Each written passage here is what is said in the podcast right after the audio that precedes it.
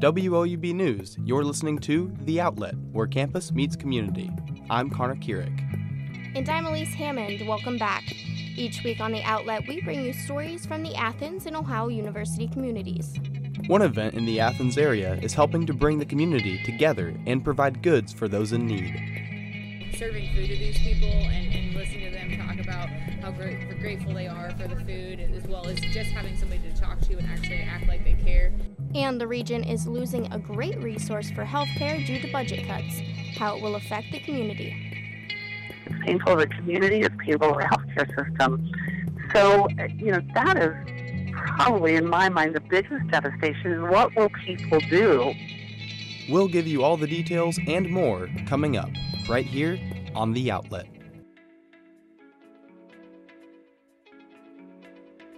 The Athens Area Stand Down held its second annual event this past Friday, helping veterans and homeless people around the area.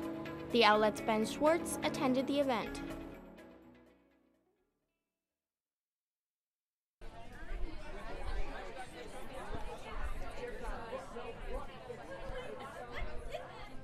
Veterans are waiting in line to get signed in to enter the Athens County Fairgrounds. They're here to get items like food, clothes, blankets, and other necessities. The Athens Area Stand Down event is now in its second year. There are free supplies and other resources available to any homeless or at risk veteran in need. Usually, a stand down provides resources to veterans, but this year it was opened up to anyone in the community in need of some help.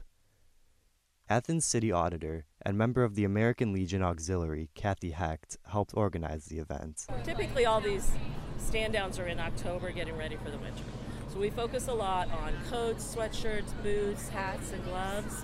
Um, but we have other clothing, and then we have lots of toiletries. We even have some non-perishable food give to give away down there. Um, we have Tri County um, has uh, Career Center has their cosmetology people here to do haircuts, and so we're trying to provide a lot of services to get them ready uh, for the winter. The term stand down actually originates from the military. It was a period of time when troops were given a break to recover, get a good night's sleep, and eat a few good meals before going back to battle. Lorraine Kahn is one of many Veterans Affairs or VA workers at the event. So, the VA hospital is here in particular to help provide flu shots to veterans so we can make sure that them and their families stay healthy. We also are here to enroll them if they're not already enrolled for VA health care. That allows them to get the health care that they've sacrificed so much and deserve. So we're here to do that. We also provide information on what kind of housing benefits we have available. We have information on a variety of services, whether it's counseling services for suicide prevention or substance abuse treatment programs, or even vocational or job related services. We can give them the information and get them in contact with who they need to talk to. While many people at the Athens area stand down work with veterans regularly, there are also many volunteers who simply want to help out the community. Mickey Nichols works for Kroger in Athens, which is one of the event's largest contributors. We love it. We love coming, and it's good for the employees to get out in the community as well. She appreciates the kindness she encounters at the event. I mean, you could just tell by some of the faces of the people that walk through, serving food to these people and, and listening to them talk about how great, grateful they are for the food, as well as just having somebody to talk to and actually act like they care. For WOUB's The Outlet, I'm Ben Schwartz. Healthcare navigators are people who help Americans get insured under the Affordable Care Act. But under President Donald Trump's most recent budget cuts, many areas of the country have to say goodbye to their navigators, including Athens. With more on the story, here's the outlet's Beth Greenman.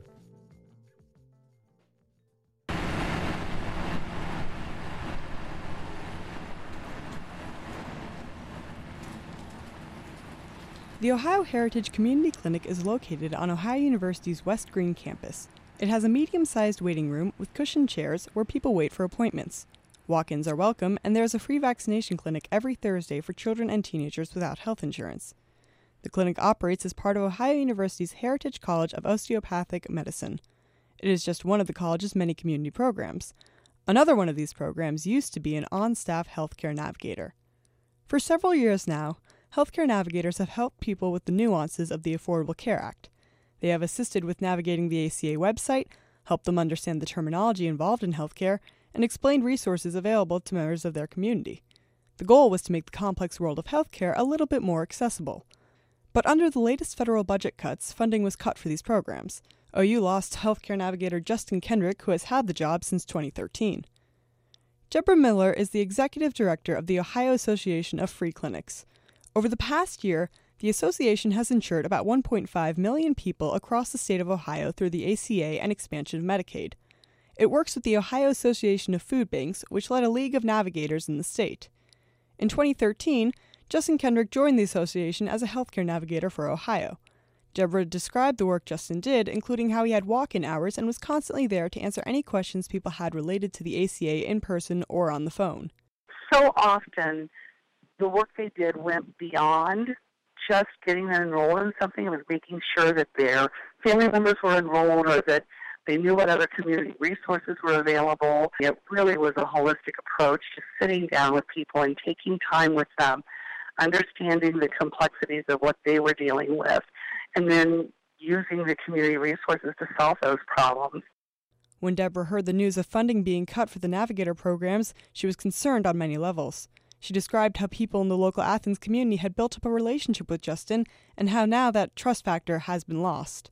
It's painful to the community, it's painful to the healthcare system. So, you know, that is probably, in my mind, the biggest devastation what will people do?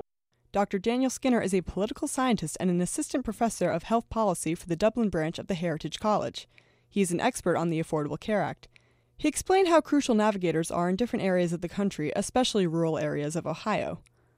They're really important in, for example, Ohio's Appalachian areas um, and rural areas, counties with less population density, where you know people won't be running into people or see advertisements as as easily, um, might not have internet access. There's a number of reasons why this is a really uh, important issue that has disproportionate effects. Dr. Skinner said every year there are people who don't have health care because they could not figure out the complexities of the American healthcare system. There are many factors contributing to this, including changes to the system or people's personal situations. There's also just dealing with changes. So people's employment status might have changed, the plans are constantly changing. So what navigators historically have done is to help people figure out those changes. American healthcare is really hard to understand even for healthcare professionals. You know, if we're going to have a system like this, then we're going to have to give people help. While Dr. Skinner would love to see an America with no need for navigators, he believes help needs to be available to figure out the healthcare system as it stands currently. He is worried about who will end up having to fill the roles navigators once filled in communities. He believes that medical professionals will have to pick up a lot of the workload on top of already having to work with patients from a clinical perspective. And what ends up happening when you take away something like the navigation program is all of that work is going to get put on the shoulders of people who are already stretched very thin. Now, these people care about their patients enormously, so they'll do what they can, but they can't do it all. Meanwhile, Deborah says some clinics in the association have managed to get other funding to keep their navigators, but put them in different job positions. About five of our clinics were able to get funding from their local communities to go ahead and keep these folks on at least through open enrollment. And then a couple of them were able to stay at the clinics in a different capacity.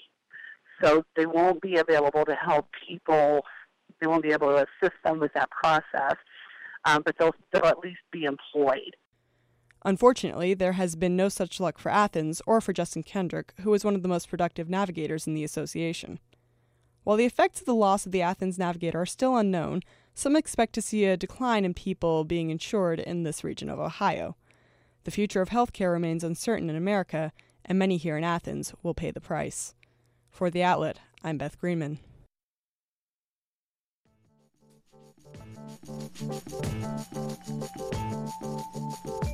Clubs on college campuses seem like the norm to most Americans, but foreign students might have a different perspective. German student Lauren Remoser tells us what she thinks about clubs on campus.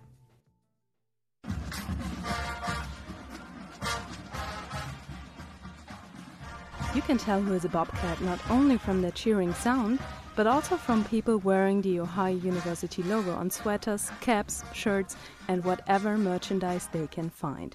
It is one big group, including everybody wearing Ohio University gear and excluding everybody else. All that happens without even saying a word. It's just based on how everybody is dressed. The process is called othering. OU sociology professor Dr. Howard Welser explains it in the following way. It's a theory in sort of group processes where you um, make a designation of there's an in-group and out-group difference, and that um, you are just simply thinking that the in-group is superior to people that are not in it. To me, as a German student, this all seems weird. I know clubs from movies like High School Musical, where students fight to be in more than just one club. They're fighting to be exclusive. It's surprising to me how many OU students are on teams or clubs and show it to others by wearing the merch. Clubs aren't necessarily a negative thing. On campus, it builds a team spirit, but they can be negative when it comes to excluding some people just because of the way they look, behave, or where they come from. The student body is made up of more than 18,000 undergraduate students that can then be divided into many smaller groups. To be precise, there are 557 student organizations at OU. So, why do students feel the need to join them? I wanted to get more involved and I wanted to make more friends because um, I am very antisocial. I mean, why not? It's a great bonding experience to do the things you love with people that you love. I joined Ultimate Frisbee so that I could meet people who share common interests on campus. Dr. Welser has the academic answer on why students like to join clubs.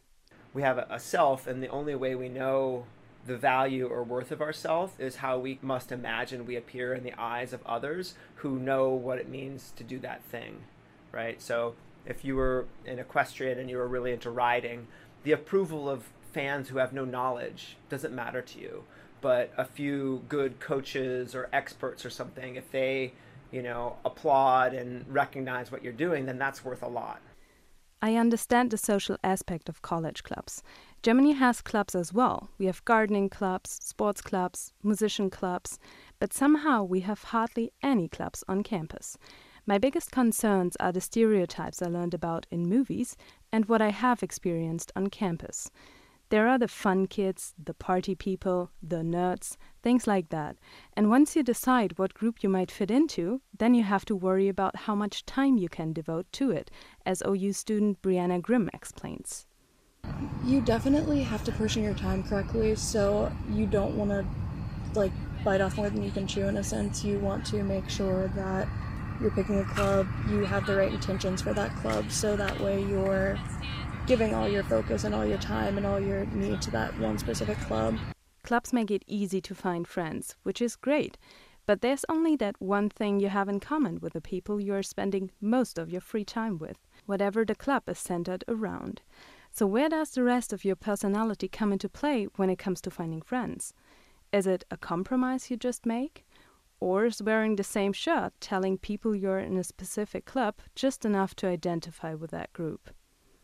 Sort of like the Americans want to get credit for liking a thing or doing a thing, even though it actually doesn't matter to others. The, the problem of like moral worth or something that this tradition is emphasizing is is that it's only a value relative to a social definition of what is good right so if you do the easiest route and you get to the top and you feel good about yourself. None of the climbers think that's important. They're like, yeah, that's great, you know. That's like kindergarten stuff. That is basic psychology on how human beings tend to build groups to achieve a sense of purpose. According to Dr. Welser, we want others to value what we are doing. So joining clubs is basically an easy way to build an identity and to be esteemed by others. You can build a network, a circle of friends, and you can show that you're a social person. However, wearing your group's t shirt or talking about the club to those that aren't in it could exclude other people. There are always two sides of the coin. For the outlet, I'm Lauren Ramosa.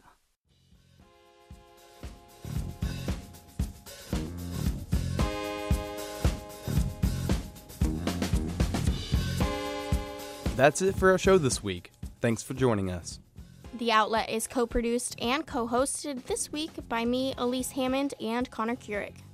We are edited by Atish Baidia, Susan Tebben, and Allison Hunter. Adam Rich is our technical assistant. Our theme music is performed by Ryan Gabos. Subscribe to the outlet on SoundCloud and iTunes, or find us online at woub.org. You can also follow us on Twitter at outlet underscore WOUB. We'll be back next week with more stories from the Athens and Ohio University communities. Thanks for listening.